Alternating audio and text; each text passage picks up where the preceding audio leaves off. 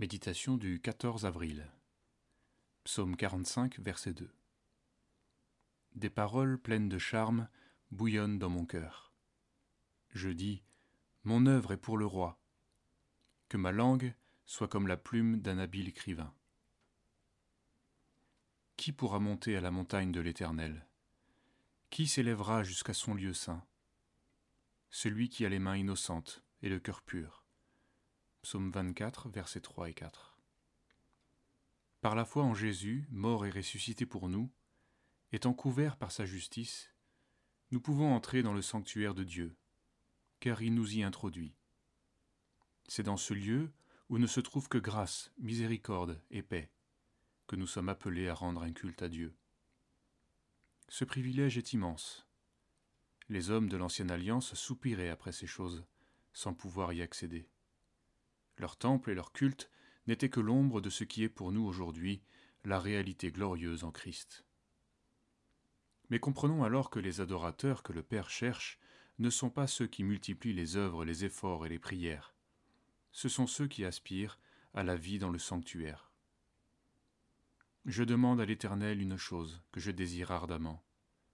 Je voudrais habiter toute ma vie dans la maison de l'Éternel, pour contempler la magnificence de l'Éternel et pour admirer son temple. Psaume 27, verset 4. Alors leurs louanges et leurs œuvres monteront comme des parfums de bonne odeur vers le trône de Dieu.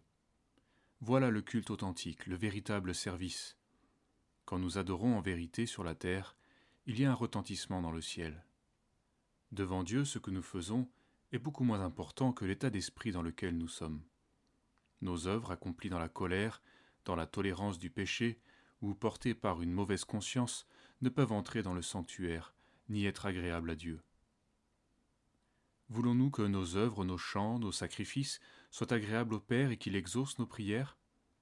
Le seul chemin pour cela, c'est la purification du cœur par la foi.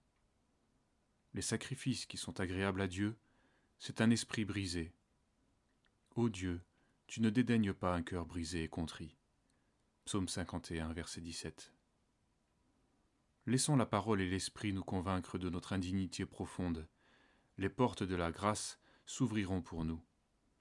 Nous pourrons entrer dans le sanctuaire avec la reconnaissance du gracier, purifié par le sang de l'agneau, revêtu de ses perfections. Nous connaîtrons alors le bonheur du serviteur qui se sait indigne, mais utilisé par son Dieu, et dont les œuvres sont agréées dans le ciel, et ont leurs fruits sur la terre.